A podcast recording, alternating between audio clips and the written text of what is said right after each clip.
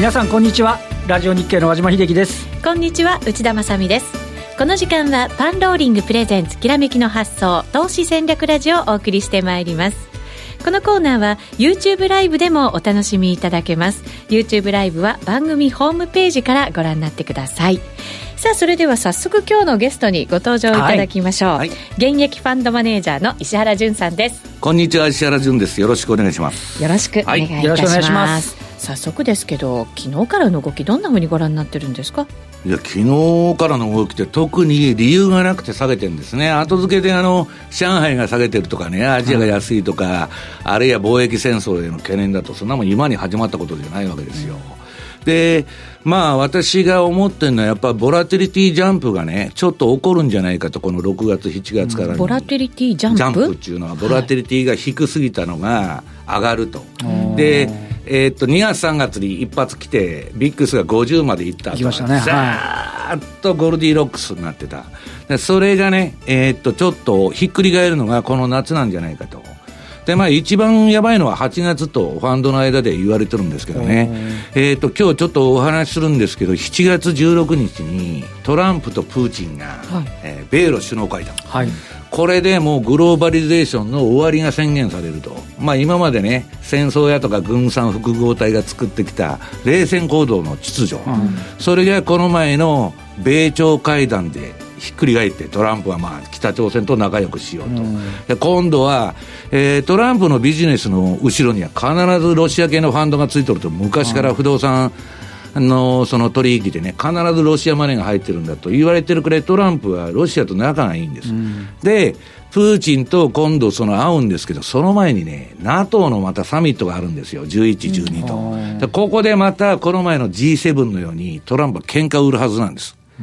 で、えー、喧嘩売っといて、で、プーチンと仲良くすると。で、もう中東だとかそっちの方がね、もうロシアに任せるみたいな、まあ、オバマ時代からもうそうなってんですけど、だんだんそういうことになってくると。で、アメリカがね、その閉じていくというか、後ろ向きになって、えー、孤立主義というか、えー、まあ、自国問題優先主義になってるもんですから、ファンドもですね、これはヨーロッパも中東もどうな、どうなるかわからんと、新興国も。で、ただでさえアメリカの金利はまあ上げていく方向ですから、ということで私が聞いてる限り、米系ファンドがね、みんなアメリカに今資金を里帰りさせてる。はあ、そうなんですか。ええ。だから、上海が下がってるとか、どこが下がってるとか、いろいろ言ってるんですけど、ファンドはね、資金引き上げてるんです。それはね、これまでレバレッジかけすぎ。もうリスクパリティファンドっていうのがもう全セクターがやってたわけです。で、それがね、そのリスクパリティファンドの親玉のレーダリオ、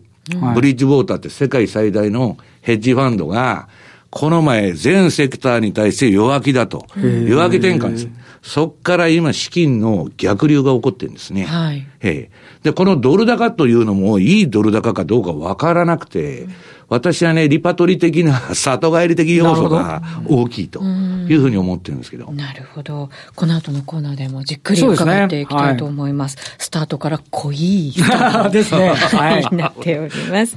えー、さて、ここでパンローリングからのお知らせです。投資戦略フェアエキスポ2018 in 大阪が11月3日に開催されます。昨年はおよそ3000人の方にご参加をいただいた人気の投資戦略フェア、再び大阪で開催催されます。もちろん石原さんも。はい。いやいや、まだあの、何も 聞いてないですけど、まあ毎年出る予定になってるんで、おそらく出ると思いますよね。はい、台本にはイエーイって書いてあります。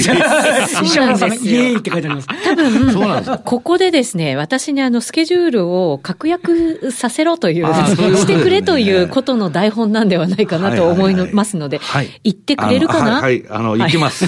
いいと思うと。イエーと。ということでございます。えー、ぜひ皆さんも石原さんの話をはじめ、たくさんの講師陣が登壇されますので、うん、そのお話を聞きに来ていただきたいと思います。石原さんも登場の、えー、投資戦略フェアエキスポ 2018in 大阪は11月3日開催で優先案内の受付を開始いたしました。番組ホームページからどうぞ。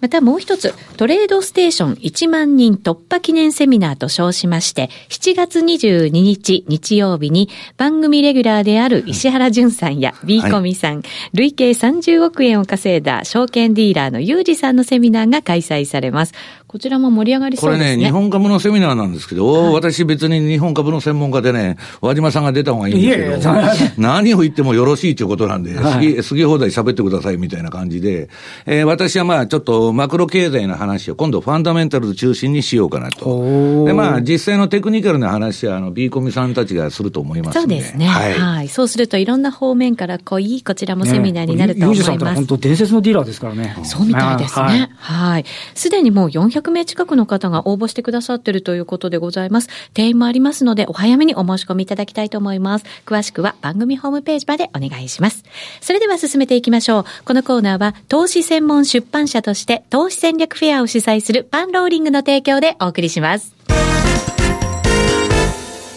さあ、それではまずは和島さんに今日の株式市場について解説いただきます。えー、現在、日経平均株価ですが、102円58銭安、21,709円35銭となっています。番組スタート時ぐらいからちょっと下げ渋ってはきてるっていうことなんですけどね。あの、まず昨日、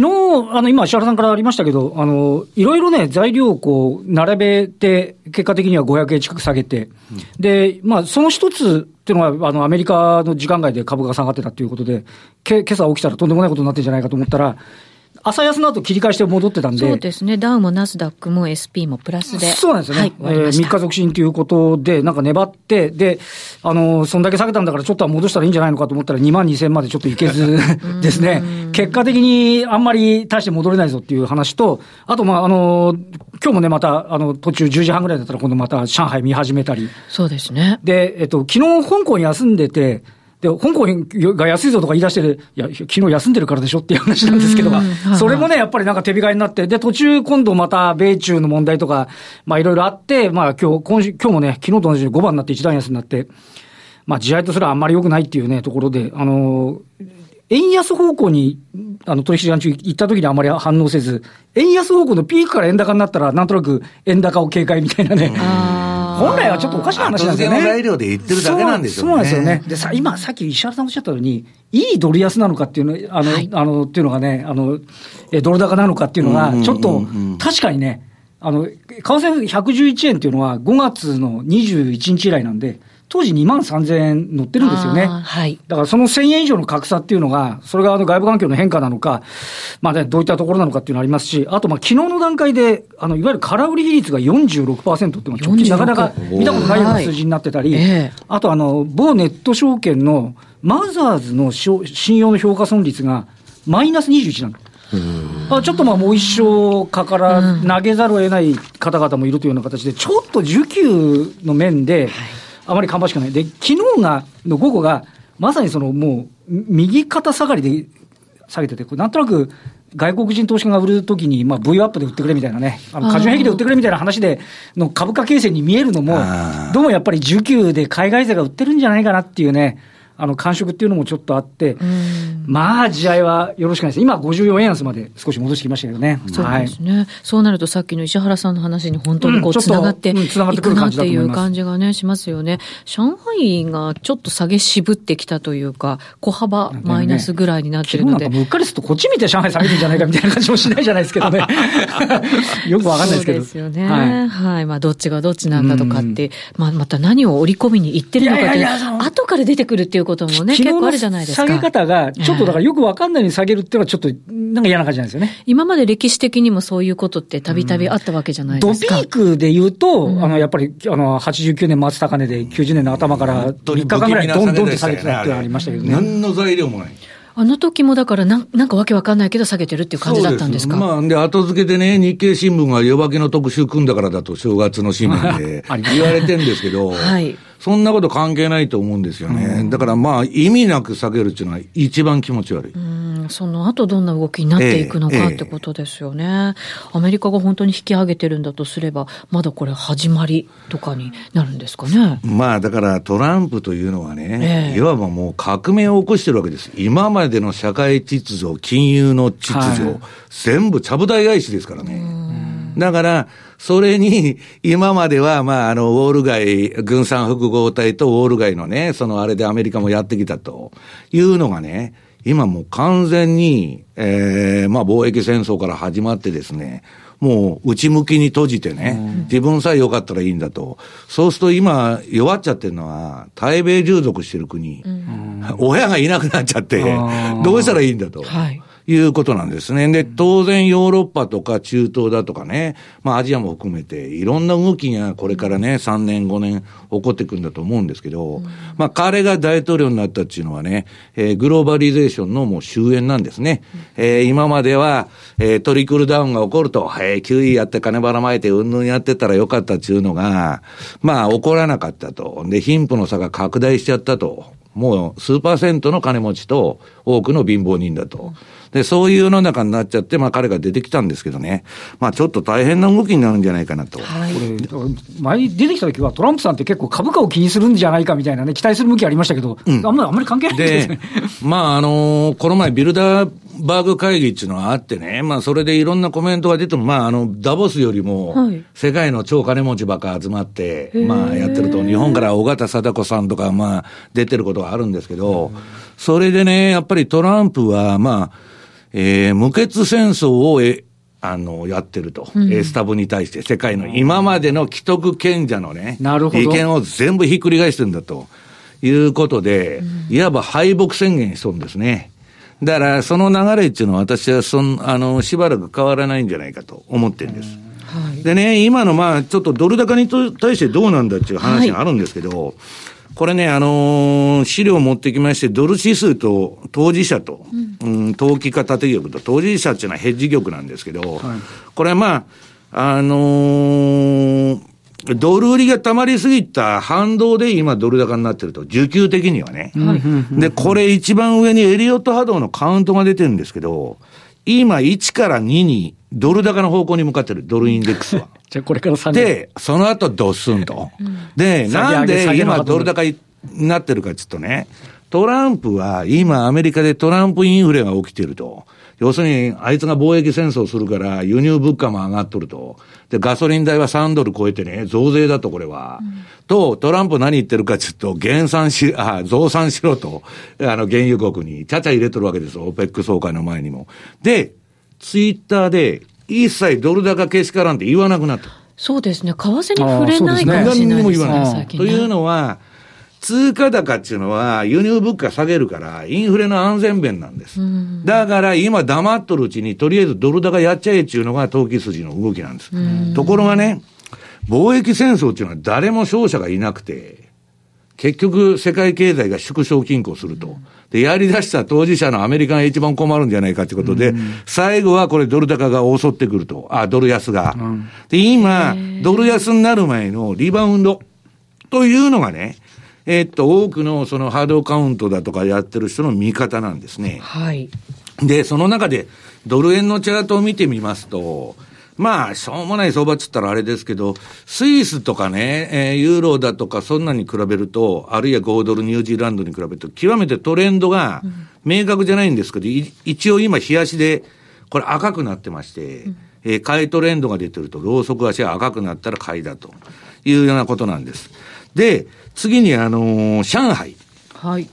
これね、中国も貿易戦争の煽りを受けまして、ややガチンコになってんですね。これ、和島さん、7月6日って何が出るんですか、結局。ね今度ね、あの今日あたり報じられてるのは、日付が先に6日になるのが中国じゃないですか。だから、先に6日に中国から出すんじゃないかみたいな。あ、先生パンチ先生パンチで。じゃあ、それ報復じゃねえじゃんって話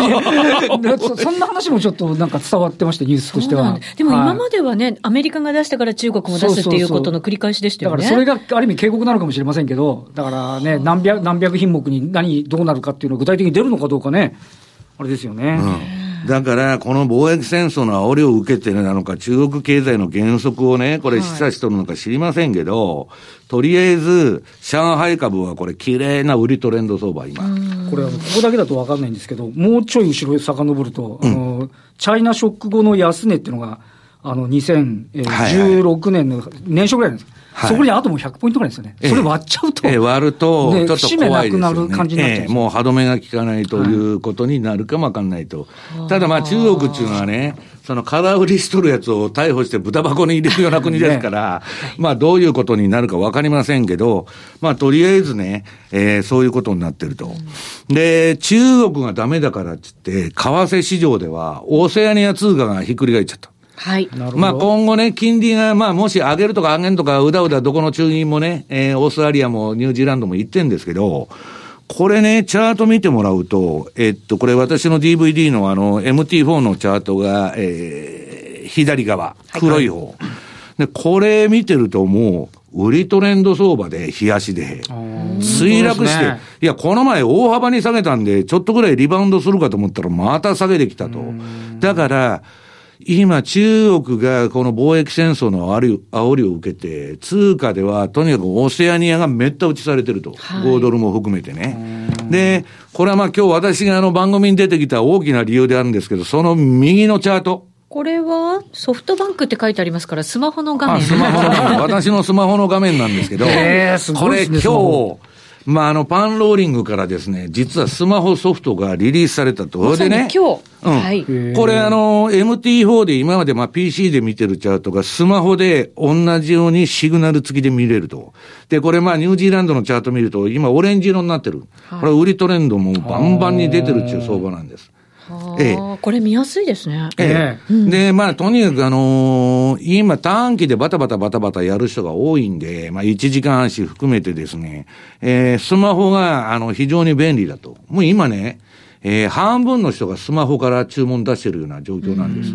で、まあ、その中で次のページ、スマホアプリ本日リリースと。はい。いうふうになってますけど、一応あの、まだね、iPhone 版しかできてない。あ、これね、正式なこのソフトっていうのは、ええ、今年の年末発売なんです。正式バージョンで今、とりあえずベータバージョンだけ先にソフトを上げちゃって、うん、で、あのー、私の DVD を、えっと、買っていただいた人にはですね、パンローリングであの、えっと、あの、DVD の中のカードで登録されてる人には、うん、あの、無料で、この、えっと、11月ぐらいまでかな、この私のインディケーターが使えると、このスマホ版の。お知らせ来てたかしら？おお知らせ来てないですか？まだ来てないかもしれないです、ね、それはね、あの、パンローリングさんから、あ、まだ来てないよ。あの、内田さんも和島さんも持ってるんですけど、それパンローリングさんから、はい、えっ、と、アップルストア行って、ここを落として、で、それでまあ、こういうふうに見てくださいっていう連絡のメールが行くはずなんです。うん、はい、わかりました。これでやるとですね、まあ、あの、そこから今発注はできないんですけど、トレンド、買いシグナル、売りシグナルだけ分かって、うん、で、まあ、スマホで、あとは、どこの証券会社でも自分が取引してるとこ、勝手に注文出しゃいい。FX 会社で、はい。で、それでですね、まあ、あの、えー、っと、その、スマホソフトの中身なんですけど、はい、んあの、何でもある。株価指数から商品から FX から、何でもある。で、私がよく紹介しています、ラリー・ウィリアムズの推奨銘柄って取引できる証券会社がほとんどない。そうですね。ところがね、今、あの、サクソバンクさんが非常に品揃えが良くて、うん、まあ、6000銘柄程度、あの、扱いがあって、ラリーのあれから株からですね、個別株も CFD で、レバレッジ5倍ぐらいでできると。いうことで、まあ、このソフト自体、あの、サクソさんがデータを供給してくれてるんで、リリースできたっていう経緯なんですけどね。うん、なるほど、はい。あの、私の今このブログの日々の泡と石原淳の日々の泡っていうとこで、まあ、サクソバンクさんとキャンペーンやってまして、まあ、あの、口座作って、一回取引すると4000円キャッシュバックっていうのをやってますんで、そこから申し込んでいただけると、次のあの、ニューヨークダウと日経平均先物。うん、これもこのスマホチャートなんですけど、はい、今、えー、残念ながら両方売りトレンド。本当だ。オレンジ色になってまして、で、これ結構ね、頻繁にトレンド出てるじゃないですか。すね、ニューヨークダウはあの、ほとんどバカみたいな相場なんですけど、日経の方は、あの、売り買い売り買いというふうにトレンドが出てまして、非常にいいあれになってる。うん、で、次がね、えー、私ももう去年からバンバン取引してます。アマゾンとかグーグルとか、いわゆるファング。これが一番儲かると、今の相場では。はい。で、あの、和島さんも、まあ、ファングとかね、あとネットスフリックス、テスラ、もうトレンド出まくりで、売りでも買いでもいいんですよ。儲からいいんですから、そのトレンドに乗ってると結構な値幅がいくわけです。で、これもそのスマホソフトの中で、えー、アマゾンとかグーグルとか全部これ CFD のチャートなんですけどね。えー普通株の現物は、あの、すごい資金効率が悪くて、ドーンと金入れなきゃ取引できないんですけど、はい、これ大体の銘柄がレバレッジ2倍、あの、あ、2割の証拠金で CFG って、だからできますので、はい、レバレッジ5倍で売買できるということです。で、えー、っと、次が、まあ、サクソバンクさんのこれ、まあ、あの、サクソトレーダー GO 中チャートなんですけど、うん、同じアマゾンとグーグルの冷やし。はい、で、まあ、こっちの方から注文、まあ、このシグナル見てですね、ボーンと出すみたいな形で、まあ、これ1時間でも何でも、あの、えー、短い足もトレンド出まくりですんで、今。まあ、そちらの方で取引しているということなんですね。うん、はい。商品ラインナップ本当たくさんあると、チャンスを逃さなくて済むということね。まあ、だから一社でほとんど事足りると。うん、で、まあ、一番、今ね、アメリカ株っていうのはもう、要するにこのハイテク株の成績なんです。5銘柄か10銘柄の動きで全部決まると。だから、それだけやっとったらいいというね。えー、時代になってますんで、で、今後下げるにしてもトレンドが出るのは、まあ、こういう銘柄だろうと。なるほど。いう気がする、してるんですけどね。上がるにしても、また下がるにしてもね。ねうん、トレンドがはっきりしてくれる方がね、ねはい、トレードはやりやすいですよね。えー、その石原さんのアプリですが、本日、公開されると。アップルストアにね、はいなんか先ほど11時40分か、なんか50分頃にアップされたと、ええ、私もまだ見てないんです そうなんですね。私、あの、ベータバージョンで開発者用のあれやってますんで。はい。はい、えー、DVD 石原淳のボラティリティトレードシグナルのアプリが本日リリースされました。まだ iPhone のみの利用となっていますが、こちらは DVD 購入者には年内は無料で提供する予定となっています。アプリには FX や海外の先物、アメリカ株などが搭載されておりまして、DVD の購入者でなくても、アプリはご利用することができますので。普通のインディケーターは使えるということですね。そうですね。はい、はい。ぜひ、あの、利用していただきたいなというふうに思っています。一つ、お知らせを入れさせていただきました。ね、はい。でも、気になるのが、アメリカ株も、これ、指数で見ると、下げのトレンドなんですね。あのね、あのーいわゆるね、ナスダックとラッセル2000、うん、この前言ってた、この番組来た時に、はい、和島さんがね、本当に NVIDIA とかあんなもん強いし、うん、小型株のラッセル、ナスダック、すごい強いと。はい、ところがね、市場の全体として見ると、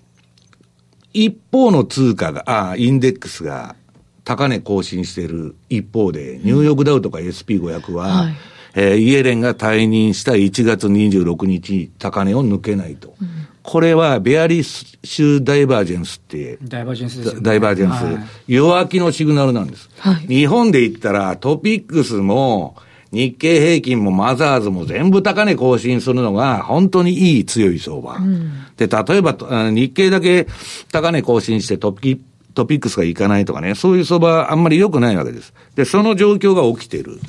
うん、でね、ラリー・ウィリアムズの、まあ、ちょうど今週の予測を持ってきたんですけど、はい。ラリーの S&P500 のその市場分析によるとですね、うん、どうも良くないと。どうも良くない。1月の相場。うん。で、まだ別に下げの本番ではまあ彼はないけど、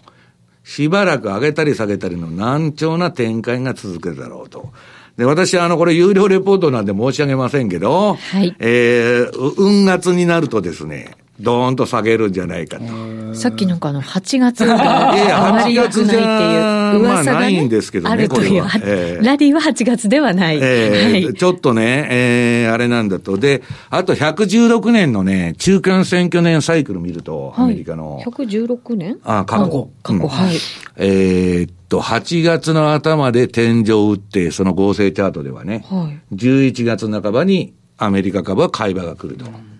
いうことですね。1月で頭を打って11月で買い場ということは、うん、それが過去の、えー、大統領2年目中間選挙年のサイクルだと。はい。だからまあちょっとですね、夏場は気をつくっといた方がいいのかなというような感じで見てるんですね。こういう時って、個人投資家はどういう戦略を取るべきなんですかね？あのね、えっと、内田さんのように現金をある程度確保してる。トレーディングベースで挑むと。はいで、私もね、えっと、割と短い足でのアプローチが多くて、1時間とか、まあ今年に入って、まあ日足もやってるんですけど、えっと、もう、確実にストップロスを置いて、トレーディングで上げでも下げでも今対処しとるわけです。で、まだ日足ベース見ると、あの、ちょっとね、あ、日足でないや、えっと、 FANG とかそのハイテク株が今調整しだしたばっかりなんですよ。うん、で、調整の後に、もしですよ、あの、アマゾンとかグーグルが売りトレンドが出る、出ると怖いなと思ってるわけです。だからまだね、今まあ下げてると言いながら、まあ、こんなまあ序の口だと。ただ、どこかでですね、このまあ何ヶ月間以内にまた VIX指数が30を超えてくるようなね、ボラティリティのそれこそジャンプ、変動率が上がる局面があるんじゃないかと。いうふうにまあ考えてるんですけどね。だからまあ極めてディフェンシブにビビってるわけじゃないんですけど、ディフェンシブにもうトレーディングベースで挑むと。要するに長期投資の買い場じゃないってことです。もう今年上げ10年目ですから。そうですよね、ええ、そう言いながらね、だってもう去年とかだって、それでもまだ上げてきてっていう、ねえ、それはだから株、株と商品っていうのは最後が一番エクステンションして、はい、バブルっていうのは、その、終わりそうで終わらない。うん、で、最後の波動っていうのはね、エリオットで言うと5波動っていうのはいくらでも延長もするし、短縮もすると。で、今延長してるんですけど、最大に延長すると、あと2年ぐらいうまくいけばですよ。もう、それは FRB の金融政策次第。彼らが金利を上げるのを止めたら、はい、もう一発バブルするってみんな言ってるんです。でももしかしたら来年にもやめるかもしれないみたいな話、ちょっと前に出てました、ね、いや、もう中立金利が今2.75って言われてるんですから、えー、FF 金利は3%を超えて大きくは上げない、上げるなと。うん、これはセントルイス連銀のブラードっていうのは言っとるんです。で、彼は、どこからか権力者の言うことをオウム返しで言って、あの、風見鶏のようにコロコロ変わると。いうことなんです。だから、えー、3年分の behind the curve、イエレンの利上げの遅れを挽回するために今必死に金利上げようとしてたんですけど、はい、どうも風向きが変わってきて、今度はそれはそれでまずくて、短期金利だけ上がって、今、長期が上がらなくなってんで、そうですね、長短スプレッドがね、0.3%になっちゃうみたいなことも、ね。うん、だからどっちにしてもあんまり良くないんですけど、えー、まあ大きくはですね、トランプの政治とアメリカの金利、これがバブルが延命できるかどうかの、まあ決め手なんですよね。で、私は最終的にはもう FRB の金利次第とい。うふうに見てます。あの金金融政策次第と。なるほど。はいもしかしたらね、また減税をみたいな話も出てきてるわけじゃないですか。これまあ、大したことないですね。もう、選挙対策でね、なんか、耳障りのいいこと言っとるでもやっぱりなんとかバブルを延命させようっていうことがね、これから今後起きてくる可能性というのはありそうな感じがします、ね、ええ、だからそこら辺がね、あんまり決め打ちしていくと、はい、あれだから私はね、まあ今度の中国の、あの、えー、っと、その貿易戦争のあの、7月6日のあれにしても、えー、米ロ会談にしても、結果が出てから、相場についていくと。はい、もうトレンドに乗っていくと。